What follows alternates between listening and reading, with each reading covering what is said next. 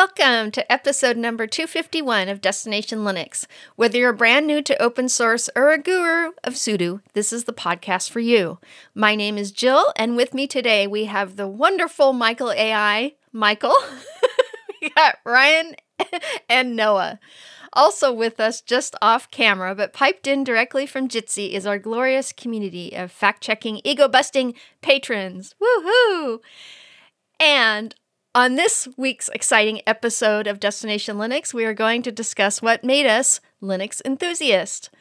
Then we're going to discuss some good news with Firefox's latest release. It seems, if they've been listening, that they've been listening to Destination Linux. Plus, we have our tips, tricks, and software picks. All this and more coming up right now on Destination Linux to keep those penguins marching.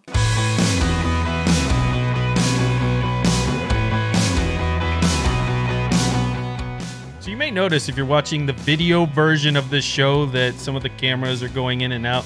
That's because Michael told me to upgrade the whole server just What? 30 minutes. Oh, maybe. I don't, think that's how it happened. As an Arch user, everyone knows when you ask me to maintain things, I'm going to roll updates as often as possible. I rolled some updates, some Jitsi things changed, and uh, well, you may notice that throughout the show. Some of the videos pop in and out. It's just going to happen, but we're going to roll with it. It's still going to work. And the good news is the audio version will be perfect. But let's get into community feedback. We have an email this week from Russ, a really, really nice email. Russ has to say Dear Destination Linux, I just wanted to express how much I really enjoy your show. I work weekends and cannot be a part of the live stream. I do, however, listen to it on my phone every weekend at work. I've been using Linux for a couple of years and fell in love with it. And thanks to Destination Linux, I discovered services like Bitwarden and Proton Mail. I just received my official DLN mug, and I must say, you all were right. This thing is crafted so well, it holds any liquid you put in it. I mean, liquid. that Doesn't right even there matter. just Just tells all of you it. the kind of quality we put into our merchandise. A cup that can hold any liquid Any. whatsoever, any liquid out there. I'm glad you tested that because we say it, and I don't think people believe us that our mugs can hold all that liquid, but they can. They Uh, totally goes on- can. He goes on to say, I support you on Patreon. FYI, it's the only contribution I have there. So thank you very much for that. It's extremely kind. And I feel like Destination Linux is more to me than just a Linux podcast, but a place to hang out with my Linux buddies. To Michael, Ryan, Jill, and Noah, thanks again. Keep up the awesome work. And as Jill always says, keep those penguins marching. I mean, Aw. when we're kicking off the holiday season, I felt it was necessary to read this email here to get everybody in a good mood. Russ, you rock. Thank you for You're putting all of us in a good mood. Like these emails, yes. you know, we receive a lot of other emails sometimes too. So critiquing things or whatever is nice to get just an email. It's just like, thank you. Uh, we really do appreciate it. This is awesome. Great way to kick off the holiday season, I feel like. I also think that the holiday season is a, a perfect time to get a mug that you can prove you can prove to yourself that it holds a, any kind of liquid Any you liquid. possibly want. Yeah. Anything, whether it's cold liquid, hot liquid, it's gonna hold it. Check it out, dlnstore.com.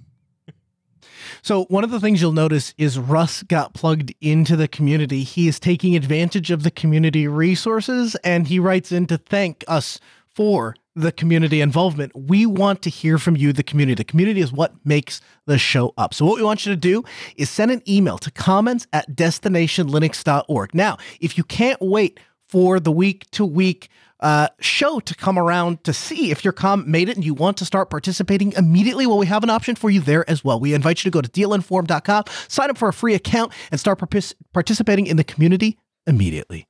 This episode of Destination Linux is brought to you by DigitalOcean. DigitalOcean is proud to announce their app platform service, and they want you to come check it out. What is DigitalOcean's app platform service? It's a way for you to build modern cloud of cloud native apps for less money. With DigitalOcean's app platform service, you can build and deploy scale apps, websites faster, more intuitively, and more cost effectively. Now, all you have to do is connect your GitLab or GitHub account to their app platform, and DigitalOcean will do all the rest of the work. DigitalOcean does all the heavy lifting. It doesn't matter if you're on Node.js, Python, Go, PHP, Ruby, static sites, Docker, or container images with DigitalOcean's app platform, you're going to get lower costs, controlled infrastructure, and you own your data. Plus, it's all built on DigitalOcean's Kubernetes infrastructure, which means it's going to be a faster, smoother migration path and allowing you to take control of that infrastructure. Now, as you're a listener of the Destination Linux show and a member of the DLN community, they're going to give you a $100 credit to get you started. You can go to do.co slash DLN to take advantage of that $100 credit. What that's going to get you is $100 on DigitalOcean's platform. Now, you can use it for their app platform or you could use it just to rent a couple of servers. If you've never managed anything before, this is your opportunity to do so. And we're going to get you started with that $100 free credit. So head over to do.co slash DLN to take advantage of that $100 free credit. And a huge thanks to DigitalOcean for sponsoring this episode of Destination Linux. So I feel like Russ kicked us off perfectly with that very nice comment at the beginning, and it rolls into this core story I wanted to talk about. We do this show because we're all enthusiasts. We love Linux, all for very different reasons, probably, but a lot of those reasons probably intertwine as well. At the end of the day, we love the experience, the ecosystem, the users. So, with that, I had a question in mind. What made you, the host here, enthusiast? For Linux. Now, I don't want no broad generic comment of, oh, I just love my, the community and all that. That's great. We know that. I want the specific thing that happened in Linux because this kind of hit me this week when I was doing something last couple of weeks, which I'll get into in mine, but I was doing something and I was like, I remember 4 years ago going across coming across this for the first time and it made me such an enthusiast. It was like that moment that really hit me that made me go, you know what? I'm Linux for life. This is my thing. This is my jam. And we asked that of our guests, but I've never really gotten that information from the host. So I'm going to start with you, Jill. Take me back. What is one of those moments in Linux, whether it was software, a desktop, a distro, something that you were doing that made you go, mm-hmm. man, this Linux thing is fire? So I realized actually to answer this question correctly, I needed to think about the evolution of Linux and all the early distros I played with when Linux was new to the world and to me. Right. And it, you know, this was at its birth. And I actually started with Slackware in 1993. I knew Slackware was going to come up somewhere. Our guests always bring up Slackware too. Yes. yes. and because it was my first Linux distro, it has a very special place in my heart. And the big deal for me was getting 24 three and a half floppy disk images installed and working correctly on my 486. Okay, so if you take me back to that time, you have Windows was around during this time, correct, as well. And so yes. everything's being installed by floppy disk. Was 24, was it 24 floppy disks? Correct. How many was a Windows 3.11 installation back then? Was it 24 too? It was like 12 16? 12 or 13 yeah so this was bigger than windows yeah this wow. was bigger than windows so what was it about slackware that made you so excited specifically. Well getting eh, because it was the first and here's what it boils down to. I installed an operating system that was open source and not big and GNU, as Linus Torvald says, and expensive like Unix. Because I had been using Unix and um, doing animation on Unix, but I didn't have $50,000 to install it on my computer at home. Wow. or understandably, or have a yeah, understandably. or have a computer that would run it.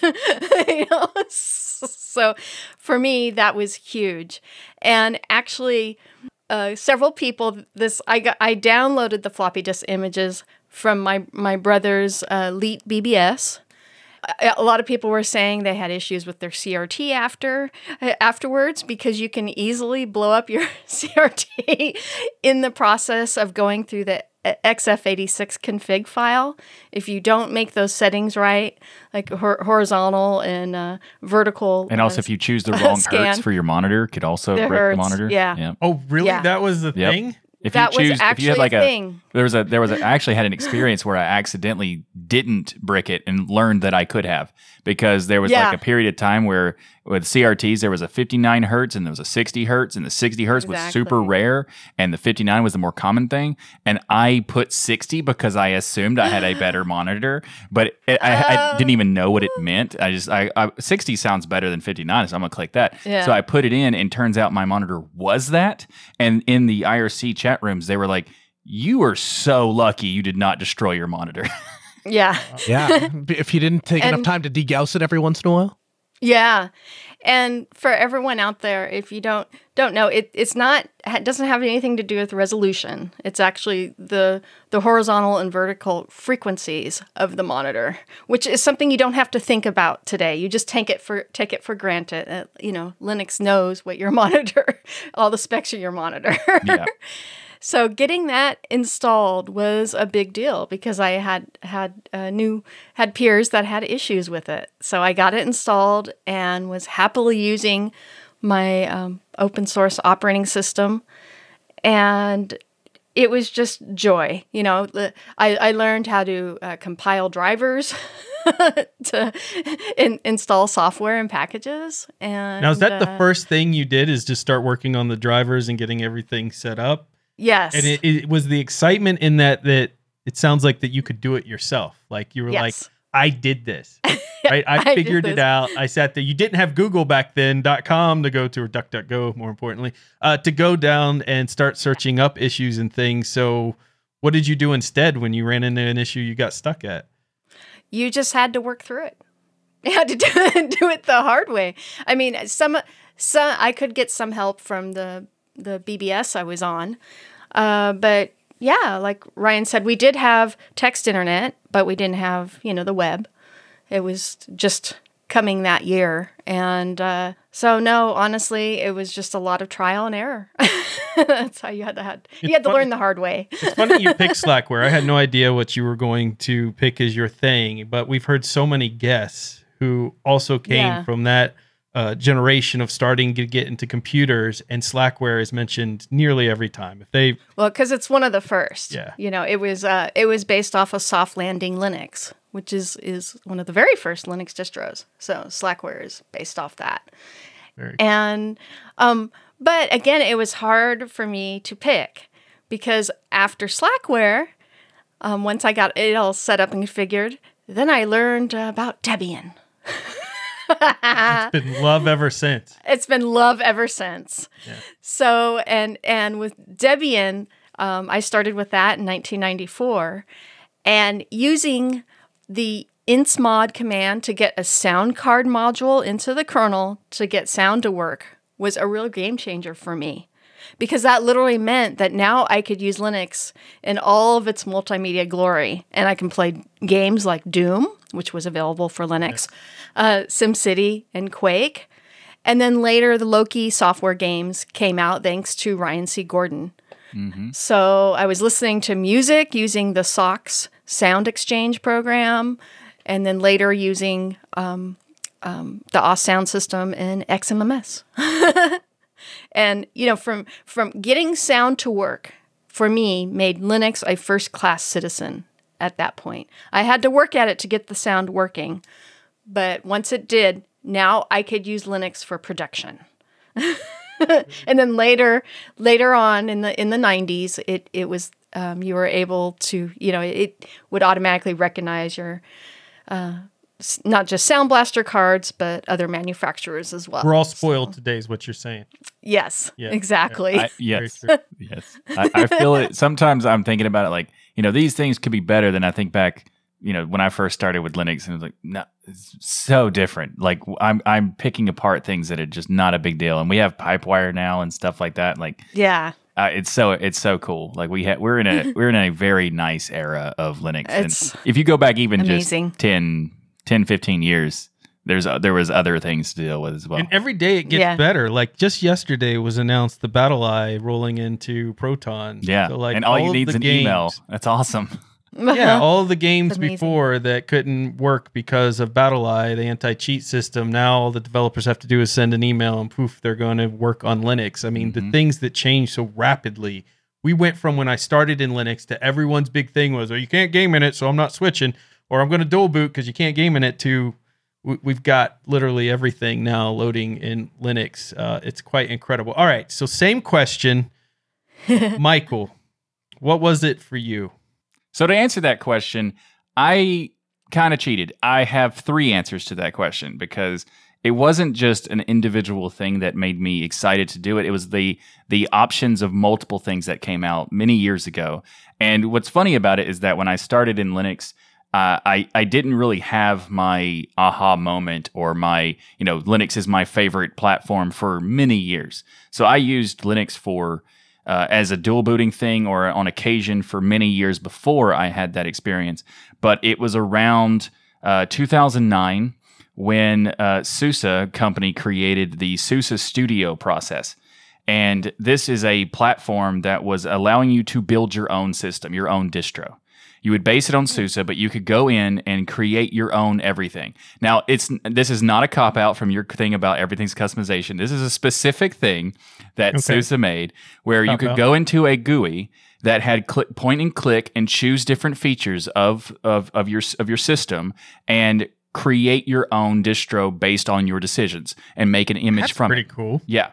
And it also made it possible. So, at, like in the beginning, it, it was essentially that. But later on, they made it possible to go into the actual, like, cr- create the modifications you want, boot that system on the studio, make changes inside of the desktop, and then save that as a build to deploy somewhere else.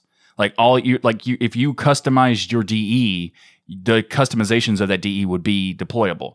Like that was such a really awesome feature that uh, I I kind of wish SUSE would bring that back because SUSE Studio was awesome and it I I, I, I do think it needs to be back. Uh, the the other one was a few years later, and it was Unity from Canonical and Ubuntu. Now, a lot of people did not like mm-hmm. Unity. They didn't like it for political reasons, or they didn't like it because it was so different and that sort of stuff. But Unity had so many cool features that it could do. I mean, it had like it invented the HUD system, which it didn't actually invent the technology concept because I found it. Well, actually, uh, to me, it did. It introduced it to me. Then I found a couple years later that there was a prior work for that anyway. And the HUD system was essentially a way to manipulate an application without having to use the application or even knowing where the features were.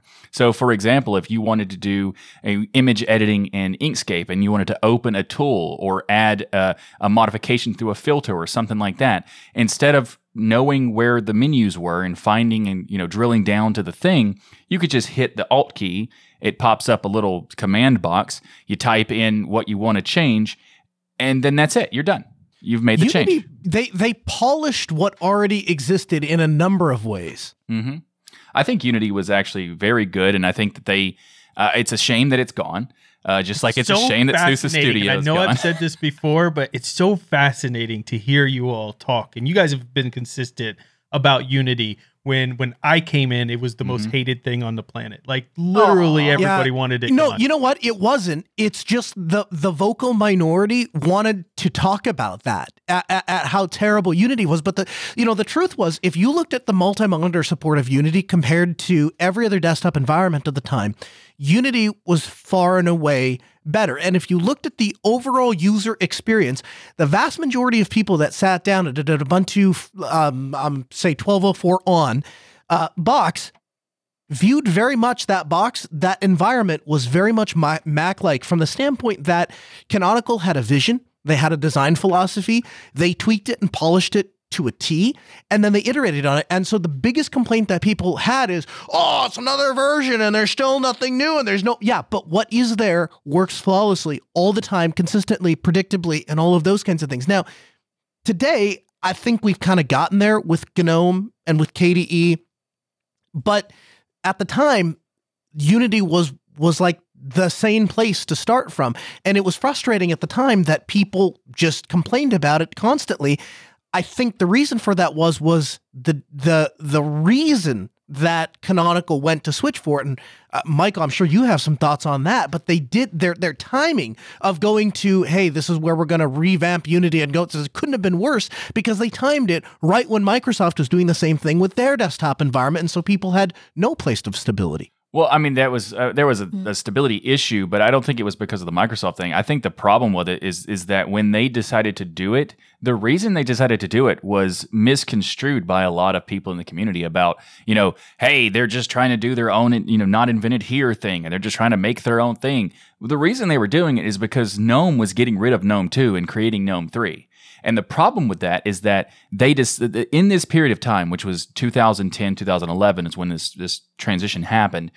GNOME decided we're going to make a new version of GNOME. Fair enough. That's a reasonable thing to do. If you want to make a better version, a more modern version, do that. But they decided we're going to make a new version and stop working on the other one at the same time, which means the new version doesn't exist yet and is not ready. So, uh, so there was like a period of like a couple years where GNOME was in- unusable for like at least two or three years, maybe. It was just unusable. Like GNOME 3 was broken, GNOME 2 was basically dead. And so the period of like no of, of, of Ubuntu going, well, what do we use now? Do we have so then in the period of um of KDE at the time was the first like Plasma came out in 2008.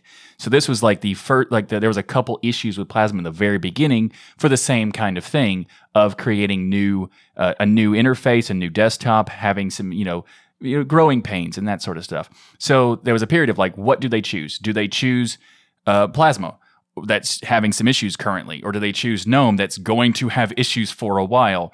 Or do they choose something that's XFCE that is based on uh, GTK2, which was no Yes. longer being maintained at all? Yes. As, Yeah. as a company, you don't pick something that's Oh. not being maintained anymore. I just like XFC, so I wanted to throw that I in. do think XFCE has a lot of potential now, of course, but at the time, I understand their decision not to do it. Now, other people I've seen in the community say something like, why didn't they not choose Mate? Why did they not choose Cinnamon? Why did they not choose insert other thing? Because they didn't exist. Cinnamon wasn't a thing. Mate wasn't a thing for a couple years, uh, and other things like that. It just they weren't things. And the same the same issue that XFC had is the same issue that LXDE had, which eventually LXDE created LXQt anyway, so it didn't really matter. So the options were very very limited to why they made Unity in the first place. Which had features, by the way, Unity likes fractional scaling. Yes. Imagine Yes. that ahead of its time, before even Windows got it right, before mm-hmm. Mac got it right. Unity had it, and we're still struggling to this day with some of those features on desktop mm-hmm. environments. And U- Today, Unity had it very still do not have too. proper fractional scaling, but Yep. Unity did. Like they were ahead of their time in a big way, in They a lot of ways. And, and and here's the thing that's actually kind of funny. This is a stuff that I've never t- I don't think I've ever talked about on the show before, but there was a period of time where Unity could have been amazing, even more so than people th- knew it, knew it was, you know, how good it was.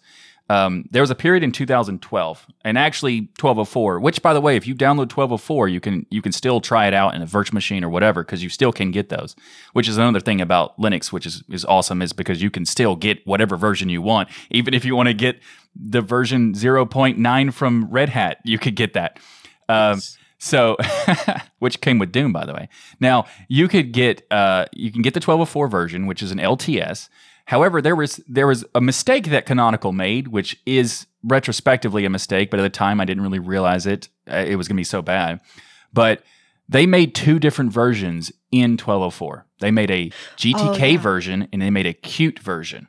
Cute, I yeah. used the Qt version and it was awesome. It was way better than the GTK version. And that's not because I was a Qt fan. I wasn't even aware that it was Qt until later. So this was I just I think it was better, it was smoother, it was it used less resources and all these things. It was better. The reason why it didn't get successful is because people didn't use it, they said. Why did they not use it? Because the GTK version was called 3D and the Qt version was called 2D. Yeah. That's Why right. yes. would you do that? I remember that. of course they're going to pick 3D because they want the 3D because uh, it seems like it's better, right? So Cute. going for 4D if I'm going to pick one. But let's get back 4D, on the yeah, track yeah. of what made you excited. I hear all your no, no, I'm, frustration. no, no, no. I'm saying this is not a frustration. He was excited about the frustration. This is not Oh, a okay. frustration. This was what Typical made me excited because I saw the different options and I play with it, and it gave me. This was early. This was like a year into Unity when I saw the twelve the twelve four Qt version, and and I saw other fe- features that you could do, and also there was a thing that people didn't know that the HUD wasn't just built for your uh, applications; it also controlled your system. So if you wanted to hit Alt, type in shut, you could in you could shut down your computer just from that. If you wanted to do reboots, you could do the same thing. It allows you to use uh, any kind of uh, menu system integration with everything a part of the of of, of Unity and everything a part of the system, which is why one of the reasons why I liked Unity. And there's a lot of other things that just made Unity great. Like the dash was a really cool idea that people eventually kind of copied. There was uh, a lot of, of i mean there was some issues of course everything has issues. That's how it works. But i i'm going to say something that will definitely get some comments the way that they did uh, screen real estate management in unity very good. So left side close buttons and minimize buttons and maximize buttons are okay. And in fact the way unity did it they're good.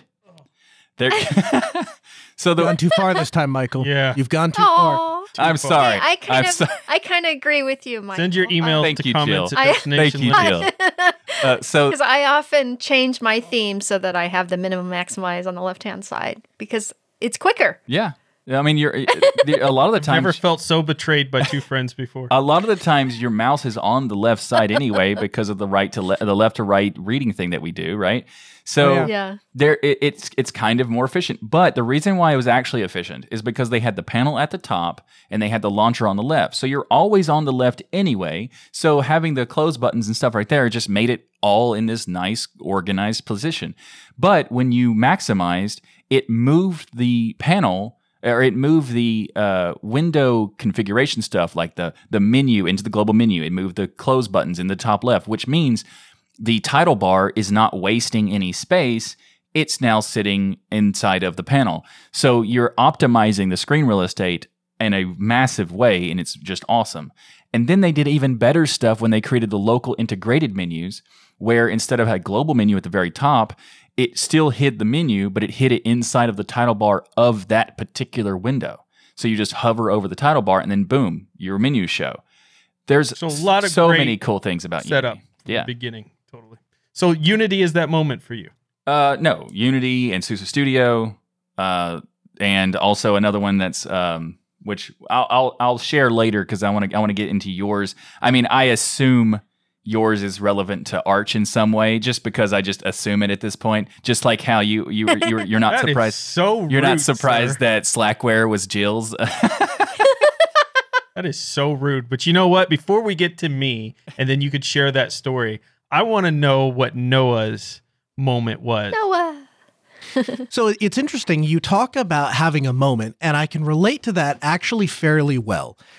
I was working at a medical software company at the time, and we had a process known as professional development. And the idea behind professional development was uh, you could take any piece of equipment, whether it was designed for a customer or we bought it to do research and development in house, and you could do basically whatever you wanted to do with that equipment. And it's actually it's a policy I like so much that I've actually kept it uh, today. This is how we operate at Altispeed Technology. So we let people do this, right? We let our technicians take. So customer orders a forty thousand dollar uh, server, and it comes in.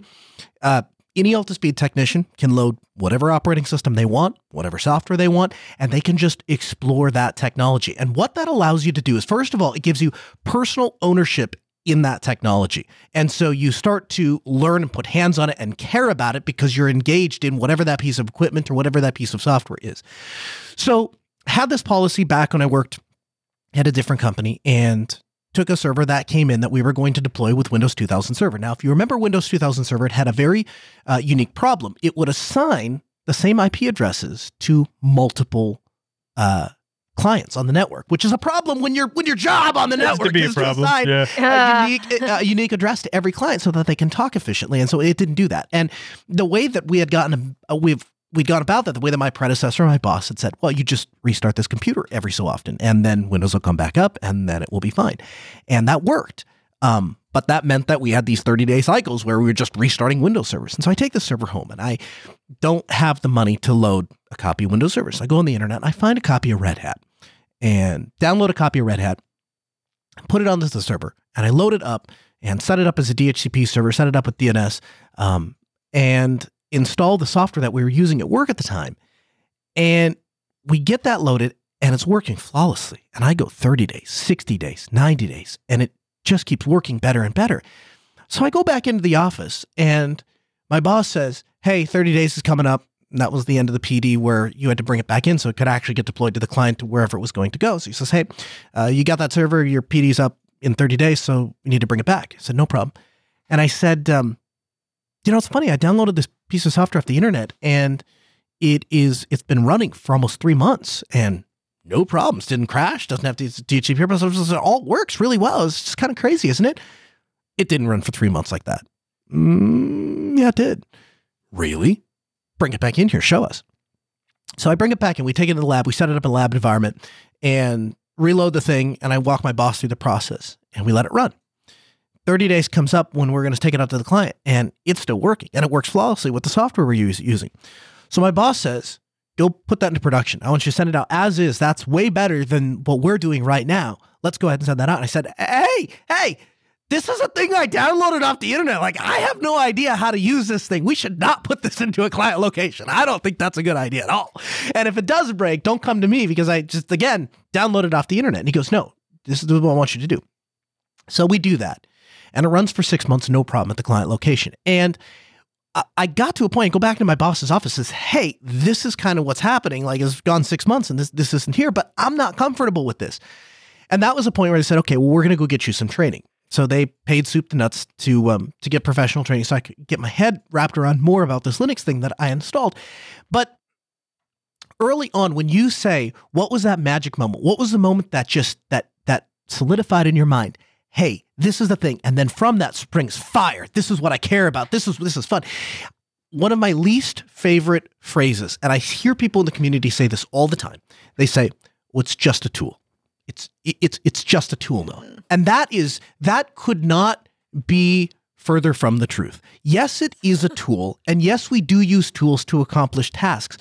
But at the end of the day, what you're really talking about is making a decision. And if you're making a decision strictly on the technical merits, then you're not factoring in your own value system in. And in my value system, I care about my time. I care about the, the technology aspect of it is one thing, the technical proficiency of it is one thing. But when you evaluate Linux on any one individual plane, you don't try to combine them all together and create a false narrative and we compare apples to oranges. When we compare one technical train, one train at a time, we say, okay, from a technical perspective, is it built as good as it can be? Okay, yes, up and down the stack, Windows was primarily designed as a personal computer, right? And so when you had a individual, localized, single, solid out there machine and you load it with a piece of software, Windows worked okay in that environment. Once you brought it into a network environment and you expected it to play well with others, there was a number of different issues. Linux, on the flip side, was created from the ground up as a network operating system. It was designed to play well with others. And the modularity and individuality of Linux means that you have the person that cares so much about the Linux networking stack that that's all that guy lives, eats, and breathes. And he designs the Linux networking stack, and that's over here. It is the best it can be. And then you go over here and say, well, what do we need for desktop environment? Well, guess what? Actually, turns out there's a whole bunch of people that have different ideas on the best way that you can create a Linux desktop environment. So you get KDE and you get GNOME and you get XFCE and you get a different flavor for everybody out there that's looking for something. And then you combine all of those best of in class technical trains. And what you arrive with is a very good, not perfect, very good solution all around. And what what we've seen is over time you've watched those two models grow. You've watched Microsoft who's just said, "Hey, I'm going to hire all these developers and I'm going to pay them a bunch of money and I, every year I want something new and I want something better and I need something great." And so for a long time we went Windows 3.1 to Windows 95, improvement, 95 to 98, improvement, 98 to SE, improvement to 2000, SE. That was kind of the pinnacle, right? Yeah. Then we went to XP and we all looked at it and went, "What is this Fisher Price looking piece of junk thing?" And that and but really though i mean there was there was a there was a, a real question about that in the in the professional it environment at that time. And this is the time where linux starts to get more stable it starts to get rolled out in large large companies massive deployments inside of server stuff like that. And you're you're starting to see this shift. And over the next 10 to 15 years, what you watched was those things that excited me. And I looked and went, how is this hacked together piece of junk doing what we paid thousands of dollars over here for this company to do? And this thing does it better. Why is that? And as more people started to ask that question and go, holy Hannah, it turns out if we actually put our, our, our, our, our bets over here in this bank, it actually does the thing. And you'll notice that the number one complaint about Linux in 2021 and really for the last five years, has not been a technical train complaint. It has been a social complaint because large companies choose to produce their product, write their code, and release on these platforms over here. We somehow fault Linux for not having the support or the ability to do those things over there. And if anything proves that, the Steam, uh, the Steam Deck, and that massive just 180 whoop, like that overnight shows us that Linux can technically compete on hmm. the same trains that all of these other platforms. They just haven't been given a fighting chance. And so I believe that Linux is technically capable of doing all of these things. And 15 years later, I'm still using the same piece of software to manage all my recipes in my kitchen on my Linux based computer that I installed 10 years ago uh, that I'm doing today. Why? Community, open source, freedom, security, stability. And those are values. And I choose my software based on values. So when you ask me, how do I get fired up? Why do I get fired up? Why do I believe Linux I just wish you would system? get fired up. Yeah, I mean, what I'm on, asking. I mean, so timid right now. You would be so low energy all the time, Noah. You know well, about Linux. It would this help. is what. So this, timid. this is why. This is why. no, I love that. I think that's very, Yeah. very powerful. Noah, what you were saying about the Steam Deck, I really think it is it is kind of revolutionizing the Linux desktop. It is. Um, you know, getting gaming into the hands of yeah the consu- the average consumer. By the way, Noah This is used that as an example as somebody who's not a gamer, doesn't sit around Yeah. and game, doesn't dream about game, doesn't want to hang out and game all the time, but still realizes that this is a game changer for Linux. And uh, I think Yes, a lot of people are in your same boat, Noah, where they're not big gamers. Um, but I think it's that realization that you have that even though you're not, you know this is bringing a whole new audience into the Linux ecosystem, which is cool. so Ryan, tell us your stories about your joy So, of Linux. I mean, for me, I've really enjoyed hearing y'all stories because you've been in Linux so much longer. And for me, I've, I'm, I'm more on the recent. So I didn't have the whole having to compile and build all your own stuff and all of that pain uh, that you all journeyed through and still stuck with Linux, which shocks me. I think it's amazing. But I got to also remember that there really weren't fantastic alternatives out there either at that time because Windows 3.11 and those things you would fight with drivers constantly too. So it wasn't like unique to Linux. For me, it was really the privacy thing. I remember um, starting out and doing some videos on privacy and security, and I, I was doing them in Windows, and it was like I kept going through these menus deeper and deeper. Like, oh, you've got to do this in Windows 10, and then you've got to go through all these settings. Then you got to go into this internet dashboard, and then you got to go into the registry and start editing these things you don't understand to start turning off all these privacy features. And it was really getting annoying. And then you guys know the story. Somebody recommended uh, Tails and things to me, and that was kind of the rest was history. And I started digging into Linux from there. So for me, it was kind of a privacy start. But the moment where I felt like this is my jam, there are two things. One was it was the XFCE desktop environment, which t- to this day is still my favorite desktop environment. It's just when I boot it up, when it comes up, I feel home immediately Yeah. because it was the first one that I really learned. But it was Arch, Michael. Darn you for guessing. Arch to me represents the very best out of what I want out of an operating system. I don't want to have to go hunt down for software, especially when I'm doing shows, because very early in my Linux career, I was invited to do a podcast on Linux. So I didn't want to have to go find and search for software and find some PPA that didn't quite work and all this stuff. And I had the AUR with Arch. So that was a big deal with me. And to this day, I can still go to the AUR, get any software that I want near immediately, and be ready to go. And for me, that's very important. Number two, it was the configuration. I want the most speed. I want that I can get out of my machine. And I needed, especially at that time, to really understand a little more about the inner workings of Arch. And during that install, which everyone wants to avoid, which really isn't as difficult as people make it to be, but using things like CF disk and knowing how to set up your partitions correctly and all of those type of things really helped me understand how Linux works. And then when I got to a desktop, had no audio, had no GPU drivers, had nothing set up because nothing's done for you like when you do an Ubuntu install or you do a Fedora install where it's all done for you and handled. I had to go figure out those packages and I enjoyed the heck out of that. So in a way, I guess I was time traveling back to experience what you guys yeah, enjoyed exactly. for setting up your machine. And Jill, when you mentioned no audio, I actually was doing a pure Arch install on the HP Omen had no audio and found that it's the ALSA dash firmware driver that fixed it. So I know that feeling you Yeah. mentioned of having no audio. Yeah. You find that driver that fixes it, and then boom, everything starts working. To me, that's very exciting. But Arch gives me everything I want. It Aw. is fully customizable to what I need. I'm only putting in the packages and I control it all. And I did a year and a half for those who haven't been listening to this show the entire time, a year and a half of running pure arch on my machines. I had less failures. Michael, tell me I'm not wrong. Than the rest of every host on the show would have coming in on Sundays. So when people say it's not stable, they're not telling the Oh. truth. And let's Yeah. let's be fair to everyone who he is in disagreement with about it being stable or not stable. Let's also remember that Ryan changes nothing and takes whatever default is given to him of everything. So Not true. I it's It called is- wallpaper. it- Aw. so there you go. He does change this wallpaper. So Yes. it is easier when you change absolutely nothing. But if anybody who like, likes the idea of the customization of the system, uh, his, I like his- it the way God your, built it. your your experience may vary. Uh, so He's more of a Walmart Linux user than I am. Aw. Walmart. But in Ryan's defense, it's because he updates f- frequently on Arch. That's That- true. That's why it doesn't break. yeah, I mean, Al- I, I also he the, he, the he likes to do distro hopping, so he has a new install of Arch every three days. Uh, so Garuda.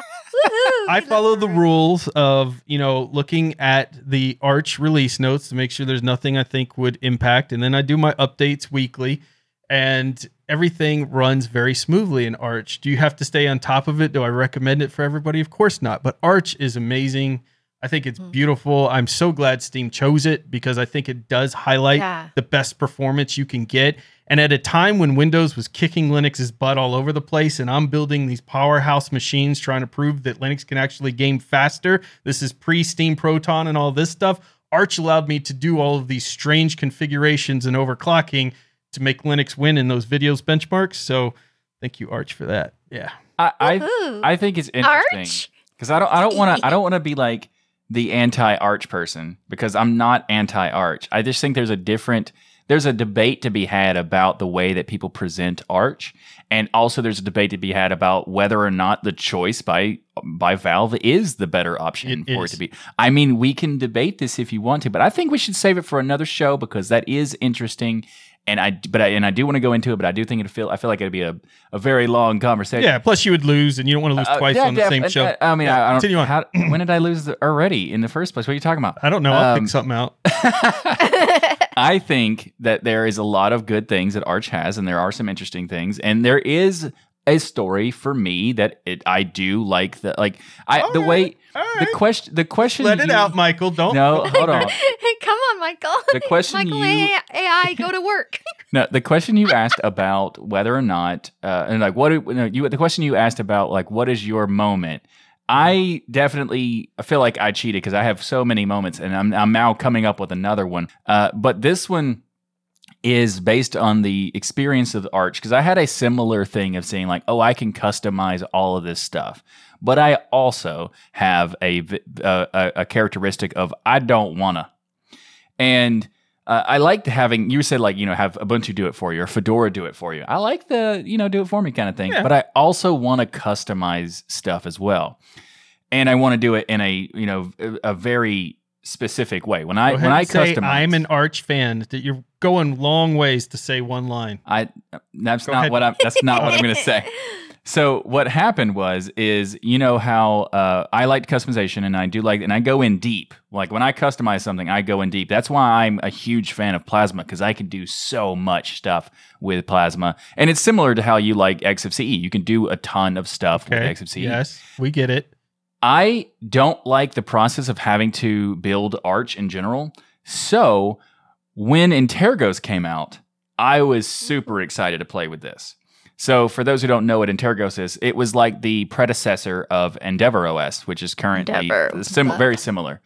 Uh, Antergos was also a project that I joined as a main team contributor to work I on. knew there this was arch blood that flowed there- through your there's veins. a Yes. lit- there's a little bit of it. Okay, it's not. I'm not saying I don't like Arch. I just think that Arch is not for beginners, and we every time we say Arch, yay, we also need to say not for beginners.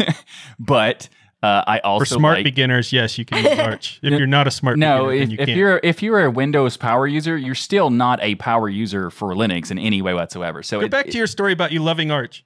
I, I'm not, that's not what I was saying. I'm just saying that uh, Antergos was something that gave me a excitement that I, I I could have my cake and eat it too, so to speak. I could Oh. have the arch speed and the arch control, Uh-huh. but not Same have to me. manually do it. However, when I joined the team and I started helping others manually do it, I realized that kind of like contradicted my own a reason to do it in the first place. But it was cool because I I helped maintain the KDE version for Antergos. Uh, so the just the long story short of it is, I do think there are some great parts of Arch, hmm but I also want to um, say that uh, I don't want to do all of it. Your experience is you fell in love with Antergos, and rightfully so. So much so that you went and jumped in and helped maintain the KDE version of it. And to this day, you are a arch lover that just doesn't want to admit it publicly. Got it. no, that's not So, that's not at all what what, I'm saying. That's not at all what I'm saying. In fact, if you think about it, all the stuff that I listed off Uh-huh. don't exist anymore. So everything Michael likes dies. So don't like arch. No, Oh, okay, that okay, that's that's a weird pers- uh, way to take that. What I'm saying, I think that it, the the coolest thing about Linux, and the reason why I was showing all, sharing all these things, and the reason I specifically talked about the things that don't exist anymore, is because is because uh, Linux is a platform that continuously gives me those moments. It continuously gives me the aha stuff of like, oh, here's this really cool thing that I can play with and a really cool thing that I can enjoy. And the same this is the same experience I had with Plasma.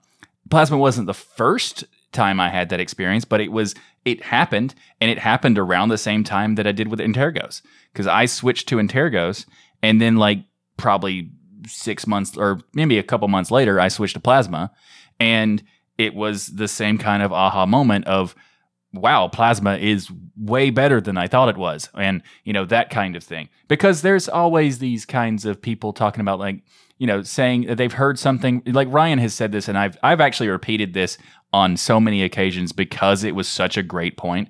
And don't tell Ryan I said this, but so Ryan made a really great point about people have an experience with something and then kind of create an opinion but never revisit that opinion, never revisit the actual project or the software or the whatever, and then have like years later pass by and still have that same opinion, but it's completely voided now. But they're not willing to consider it in in many cases. And as soon as he said that, I started reassessing everything. I started reassessing the fact that like I hadn't used Fedora in a while, and now I use Fedora as my daily driver because I'm like, oh, it's way better now. Everything. Yeah. Yeah, and it's it's and there's so many different factors of that, and it's just it's interesting because I think that one of the things that I love about Linux is that that it's a continuous process of getting those uh, those aha moments. And I love that. I don't think you could end the segment better than that. That I want to hear from the community your aha moments. So go to our discourse forums and share with us your aha moments that you've had with Linux where you're like, this is it. This is my jam. I'm here forever. And any of the mm-hmm. arch stories I will pin to the top as a moderator. of course. This episode of Destination Linux is brought to you by Bitwarden. Get started right now with your free account at bitwarden.com slash DLN. Bitwarden is an awesome piece of software because it is a password manager that allows you to have peace of mind knowing that your online accounts are secure. How does it do it? Well, it gives you lots of different tools, but the most important tool is to be able to have multiple passwords and be able to have a different password for every single website, but that, that can be a, ma- a hard thing to manage. So it gives you a password vault to store all of your passwords in, and it will also generate those passwords automatically for you so you don't have to worry about what the passwords are, where they're stored, or even have, having to fill them in because it will automatically fill those passwords in on login forms so you don't have to do any of this stuff. Plus, you have access to, to the data across many different types of devices like your web browser, your mobile apps, desktop application, or even on the command line.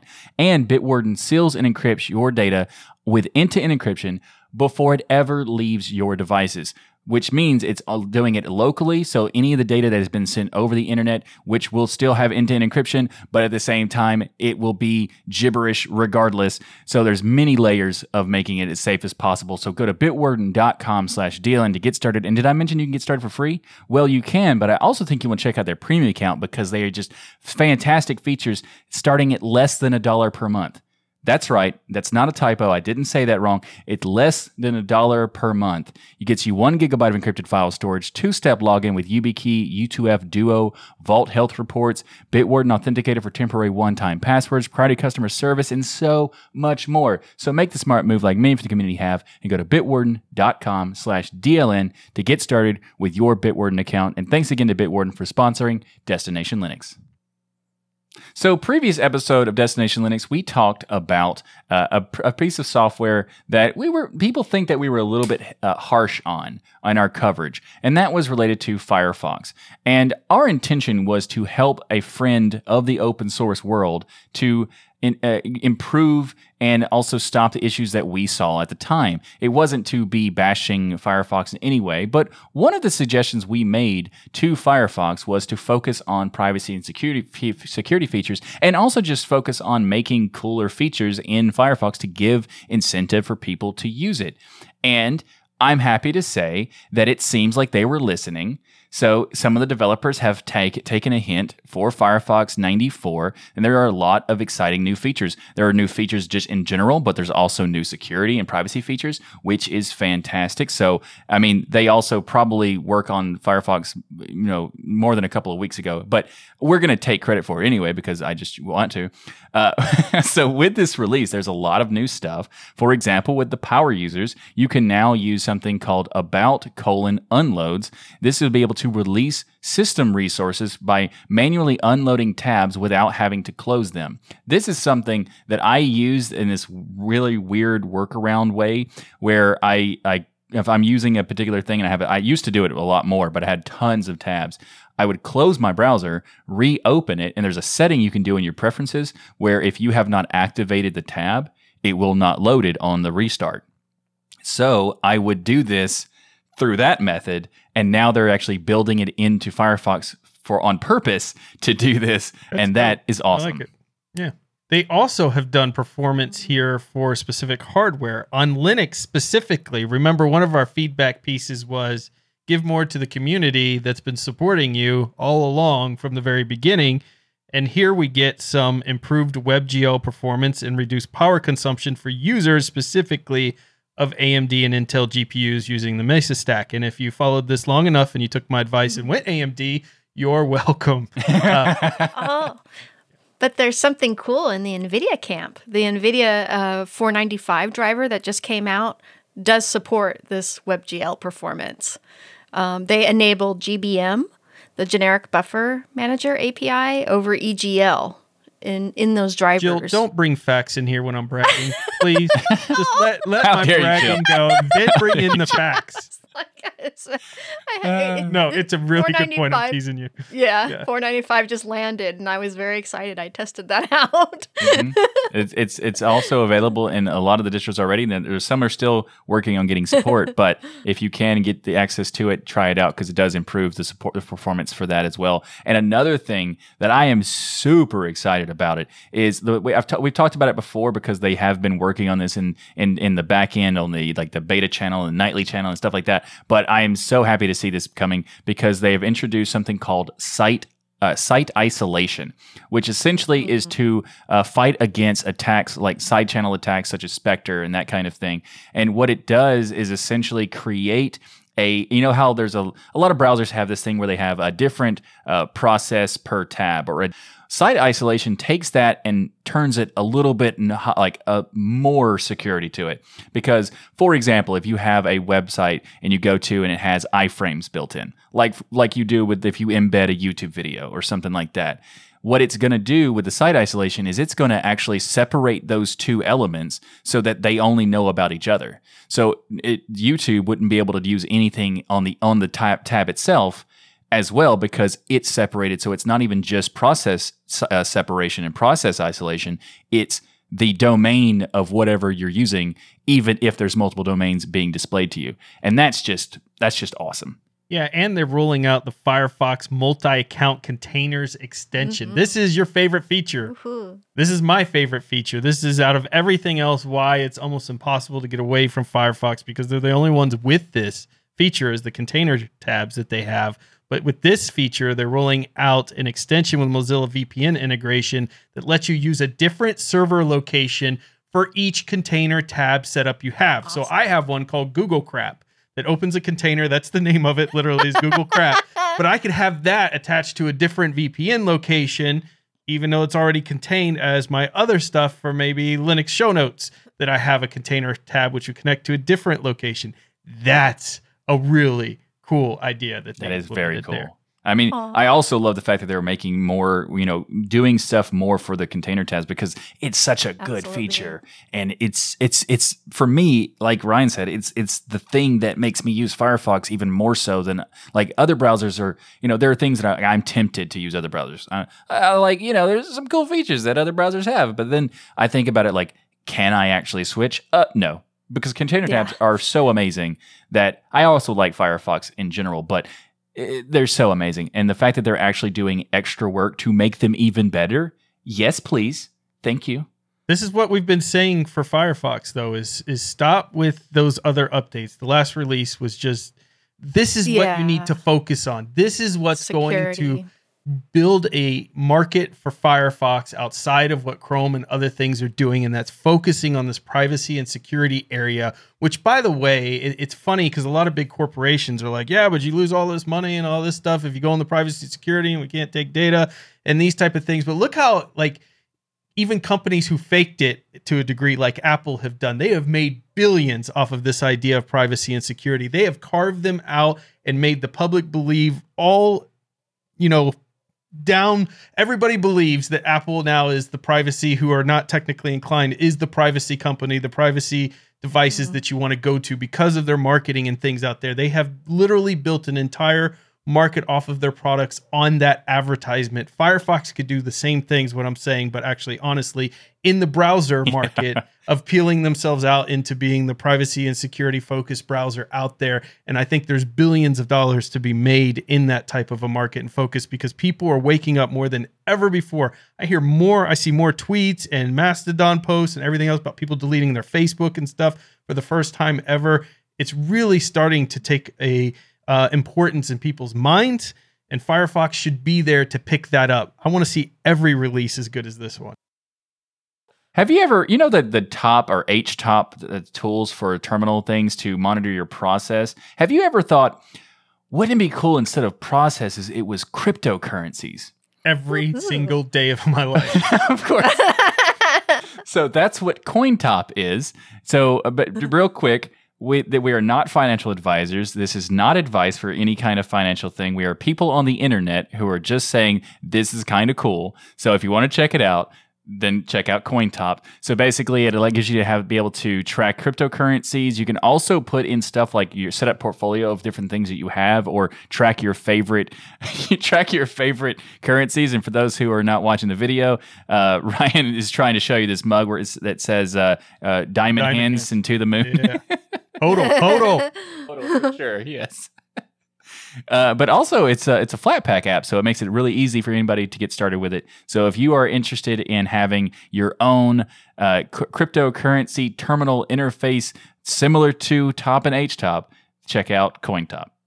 I love this tool. Like I've been looking for a way to manage and see all of the cryptocurrency and how it's going throughout the day and having it in a terminal, it just looks cooler. Number 1, but you can actually this is a really neat. This is kind of like WeeChat in a way that I, for IRC and that Mm. there's a bunch of Mhm. configurations you can do like I can set up my whole portfolio of the coins I have and how much money I have in them and all through this app. So it's not just one that just sits there and displays the price change, but you can do it in relation to your actual portfolio. It's a really cool app. I enjoy the heck out of using it.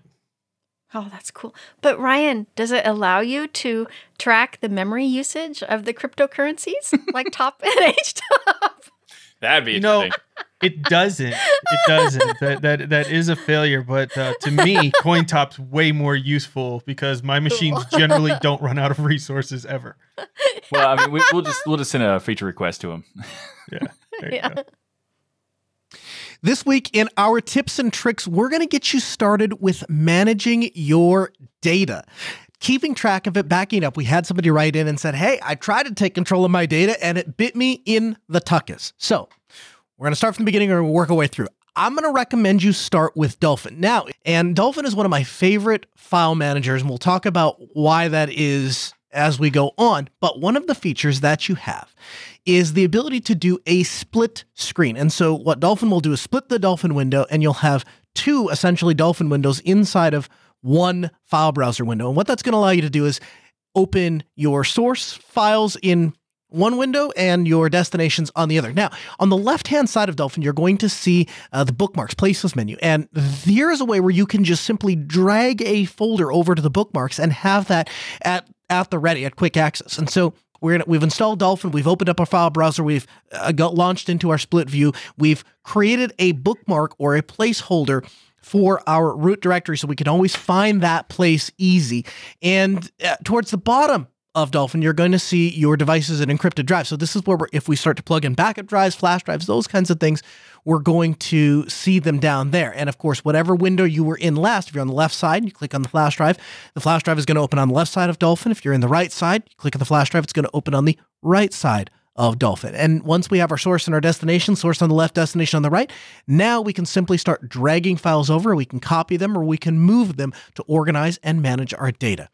If you want previous tips and tricks, we invite you to listen to the back catalog as well as continue to come back. We'll show you more about managing your data on Destination Linux. I think it's really cute how you guys have a file manager that can tile. What if I told you if you'd come to i3WM, you could tile everything? All the things. Or Tile all the awesome things. So that's or rat that's poison. adorable as well. But uh, uh, so I would say that uh, just a quick note that there is an option to click this. There's a split view buttons for those who who don't know where to do it. But also there's this really nice way of doing it that I I I forgot there was a button after I started doing. it. If you just hit the the shortcut F3 while you're in Dolphin, it will split the view and you can quickly do it. And it also that's actually how you can toggle it too. So if you want to go back to a single mode or split it, just hit F3 and you're good to go. I tried it in Nautilus, it didn't work. Oh, Did you miss the part where I said you need Dolphin? Oh, my bad. Well, Yeah. so here's the here's a quick history lesson. Nautilus used to be able to do this. It doesn't now. Really? But there are there are other file managers that can do it. It's not Yeah. the Dolphin's not the only one. It just happens to be the best one. Uh, as Noah said, I also agree. But there are other options. There are other file managers that can do it. Thunar, I'm pretty sure can do it. Nemo Yeah. can do it. You know, there are other options. So Split View in itself Very is a cool. tip, but also Dolphin is a fantastic file browser.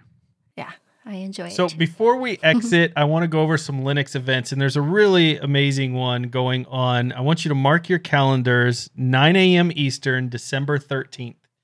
Um, and this is going to go on till 9 a.m. December 14th. That entire time, 24 hours, our very own Matt from DLN Extend and GameSphere is going to do a 24 hour game stream for charity. Now, I know Matt Mhm. personally. I've known him for a long time. He works so many outrageous hours in his personal life. When I tell you that he's one of the hardest working people I know, like I mean it. Like this guy works every weekend, most nights, then comes in in the mornings and has to work again. He gets no breaks. But for charity and for this community, he decided he wanted to do a 24 hour stream in addition to help support St. Jude's Children's Hospital. So for 24 hours, he will be raising money for that December 13th through December 14th. Please mark your calendars. We will all try to make appearances there to encourage him and help him out. Um, show up on stream, show him actually how to game because that's really embarrassing. Matt doesn't know how to game, so I'll show him how to game. Pro. Um, Yeah, the host but- of Gamesphere doesn't know how to game, so Ryan's gonna help yeah, him yeah, out. the host of Gamesphere doesn't know. So I'll help him out there. But no, this is a very, very awesome thing he wants to do. So you can check out our discourse forum for more information. But I encourage all of you to um, try to mark that off and, and see if you could show some support, even if you can't donate to the charity, just being there and encouraging him on. I think it's an awesome thing from somebody who um, I don't know how he has any time to do it, but appreciate it very much that he's willing to to do that for the network and for St. Jude's Hospital. Yeah, it's awesome. I mean, that when he told me he wanted to do a 24 hour stream, I was like, "Are you sure?" And he's like, "I want to do it for charity." Are you sure you want to do 24 hours though? Like, yes, I'm sure. I'm gonna do it. Like, mad respect for that because I I Yeah, think that it, the 24 like when people think about 24 hours, it doesn't sound like a ton, but when you are constantly Miserable. going, it is a Yeah. Yeah. lot. Like the first 12 hours, you're gonna be fine probably, but then it, it just starts creeping up on you. then you start hitting those walls. Remember when Zeb did it for the Yeah, network? I was just thinking about Zeb. Zeb, doing showed us all up. He made us all look like we were uh, old and outdated because he was there just rocking and rolling. I'm like, Zeb, I couldn't have done it, man. I couldn't Yeah. have done it. I couldn't do it. Yeah. Zeb was a powerhouse. So we'll see if Matt can do the 24 hour stream. So mark your I got calendars faith in you, that. Matt. yes, yeah, I do too. we all do, Matt. And then Mm-hmm. Fedora has a Linux 35 release party. So if you want to do some partying during the holidays and have it Linux themed, you need to go to the Fedora Linux 35 release party, which is November 12th, 8 a.m. through November 13th, 6 p.m. And it is on hopin.com of slash event slash Fedora Linux. This 35 event's going to release be party. Hopping. It's going to be hopping. Like they already told you right in the name. It's hopping. And also, Is there's the- multiple different things that are planned. So that it's not like it's a continuous thing or whatever. There's multiple different uh, ex- ex- uh what's the activities. There's so much room for activities in this particular Step event. Brothers reference. Nice, man. Yeah, so this isn't a 24 hour thing. They just have different, starting November 12th at 8 a.m. You'll have events November Yep. 12th, and then you'll have events November 13th, ending at 6 p.m. November 13th will be the last event there. So continue. Think about going and checking that out and supporting that party and going and partying with some Linux geeks. I mean, what could be funner than that? Exactly. So, a huge thank you to each and every one of you for supporting us by watching or listening. However, you do it, we love your faces. And if you want more DL, you become a patron like all the amazing people in the 65,000 or more square virtual stadium that we have, where they get to listen to the show with real time audio, unlike YouTube and other stuff that delay it. Plus, they get unedited versions of the show and all kinds of perks like that. So, you can go check it out. Consider becoming a patron. Plus, they get to hang out with us after the show in the patron hangouts room. In addition, every Sunday at 1 p.m. Eastern, we're now live at DLNLive.com. The best part, everyone is invited to watch the recording of Destination Linux each and every week. We can't wait to see you in the chat. And I don't know if you heard the feedback we got earlier this show, but if you didn't, Uh-uh. I just want to remind you that what he, what Russ was saying is that you could get your own Destination Linux mug, and it will hold every single single type of liquid known to mankind, that including that- brains. Even a including line. including apparently some DasGeek brains that I put in here for some reason. Oh, that's what it is. I couldn't tell it was a line. you can get your own DLN mug by going to dlnstore.com. You can also get t-shirts, hoodies, uh, stickers, backpacks, aprons, so many great things at dlnstore.com. And make sure to check out all our awesome shows here on the Destination Linux Network.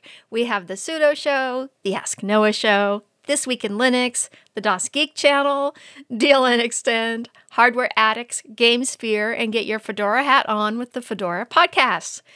And everyone head to destinationlinux.network and sus- subscribe to all these great shows. And please don't forget to leave a rating on your favorite app so that others can discover the power of open source and keep those penguins marching in the full Monty of Linux and open source awesome sauce. And everybody have a great week. And remember that the journey itself is just as important as the destination. Thanks, everyone. See you next week. Bye.